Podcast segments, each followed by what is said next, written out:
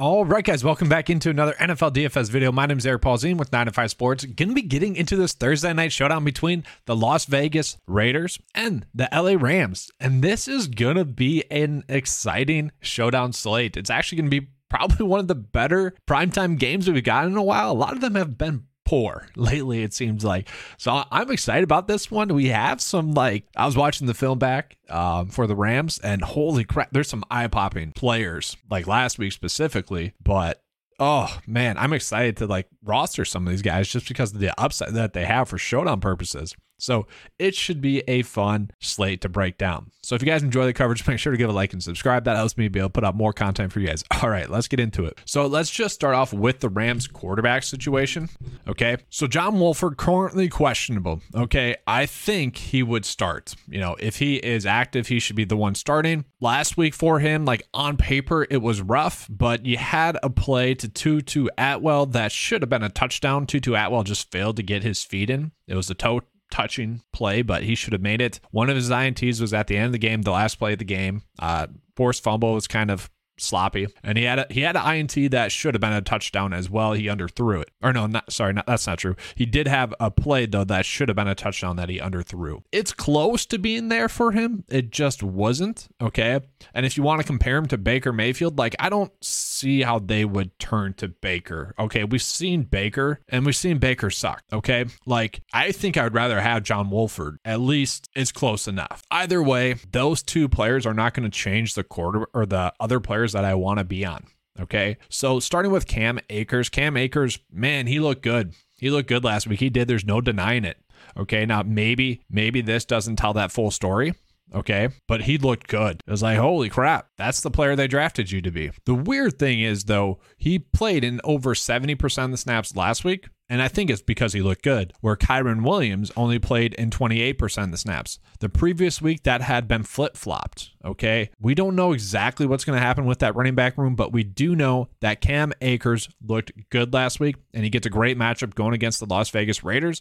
So that's going to be appealing to me. We're kind of betting that those snaps are going to continue to be there for Cam Akers. And if it is, then yes, Cam Akers going to be a very strong price point play. Looking at Van Jefferson as well, it's tough not to like him. Okay, played 100% of the snaps last week. Uh, two weeks ago, had a touchdown against KC. You know, he's actually been pretty productive so far since he's been back, and obviously he's going to be the receiver number one. More of a lineup filler for me, but at his price point, I, I do like him. You know, he has looked solid, and he is someone maybe in um, dynasty leagues, maybe, and if the trade market's still open, maybe look to acquire him. Okay, solid, solid, and I do like it. But the players that I'm touching on from earlier in the video, where I'm like, I'm excited to roster these guys, they look good. The first one is Brandon Powell. Now he's questionable. Okay, and his snaps are not guaranteed. It was weird. His snaps went from 55% three weeks ago, 70% two weeks ago, and 28% last week. But last week, he was just eye popping on film. I mean, every time he touched the ball, it was a great play. Like it was, it was shocking.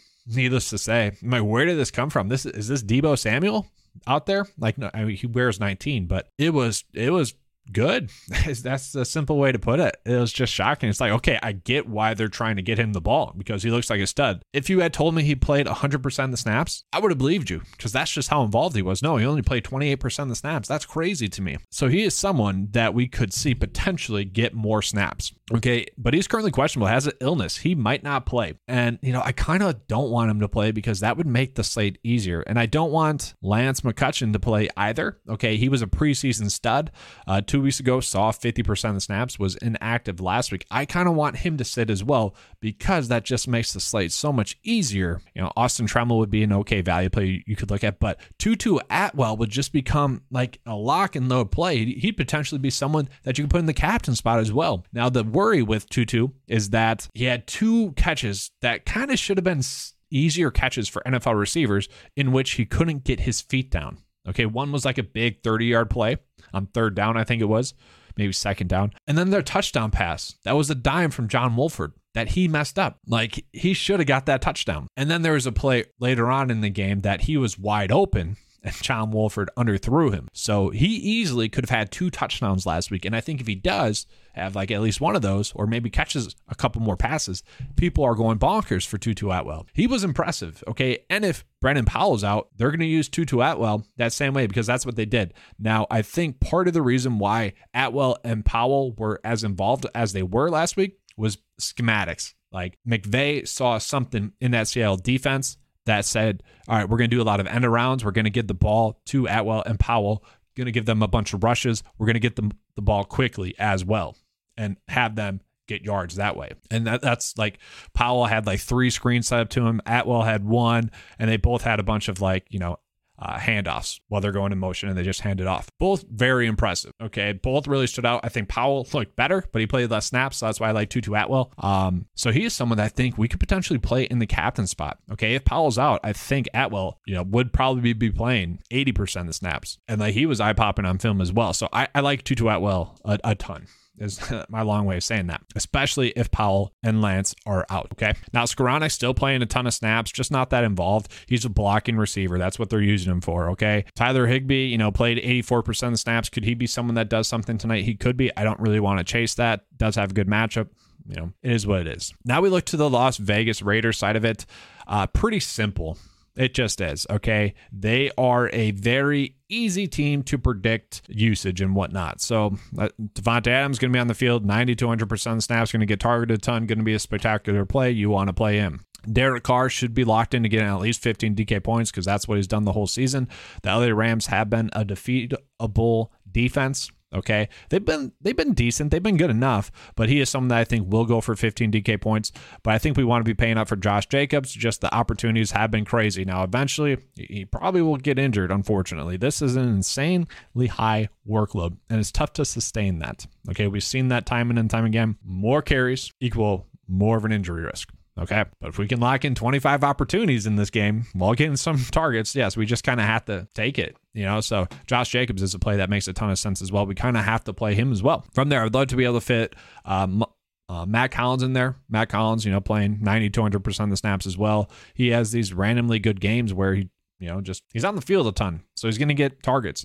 And if you're getting targets, you're going to be productive. It wouldn't be shocking to see him have a good game as well. Like he should be able to have a good game with Davante Adams drawing more defensive attention. And then Foster Moreau playing a ton of snaps as well 90 to 100% of the snaps as well. So, like, we know who the players are that you want to be on for the Raiders. It's just tough to fit them all in there, especially on this slate. But I do feel comfortable getting Adams and Jacobs into a build while also looking at the Rams players. Now, maybe you don't want to go Van Jefferson. Maybe you want to try to force in, um, I don't know, Mack Hollins or something. You could do that. Uh, I'm going to choose not to. Ameer Abdullah, you know, going to be the second RB up. Yeah, can he make a big play? Sure. And I will. I want to call it Matt Gay because this offense has been good. The play designs have been good. They are getting into scoring range and Matt Gay has really been spectacular this season. So it wouldn't be shocking to see him have a good game tonight. I kind of expect them to be able to get in a field goal position. And with, you know, more poor quarterback play, they're going to settle for field goals. That's exactly what happened last game. They should have won that game last week. Um, just slightly off on a couple of plays that needed to be there. So yes, I do like him.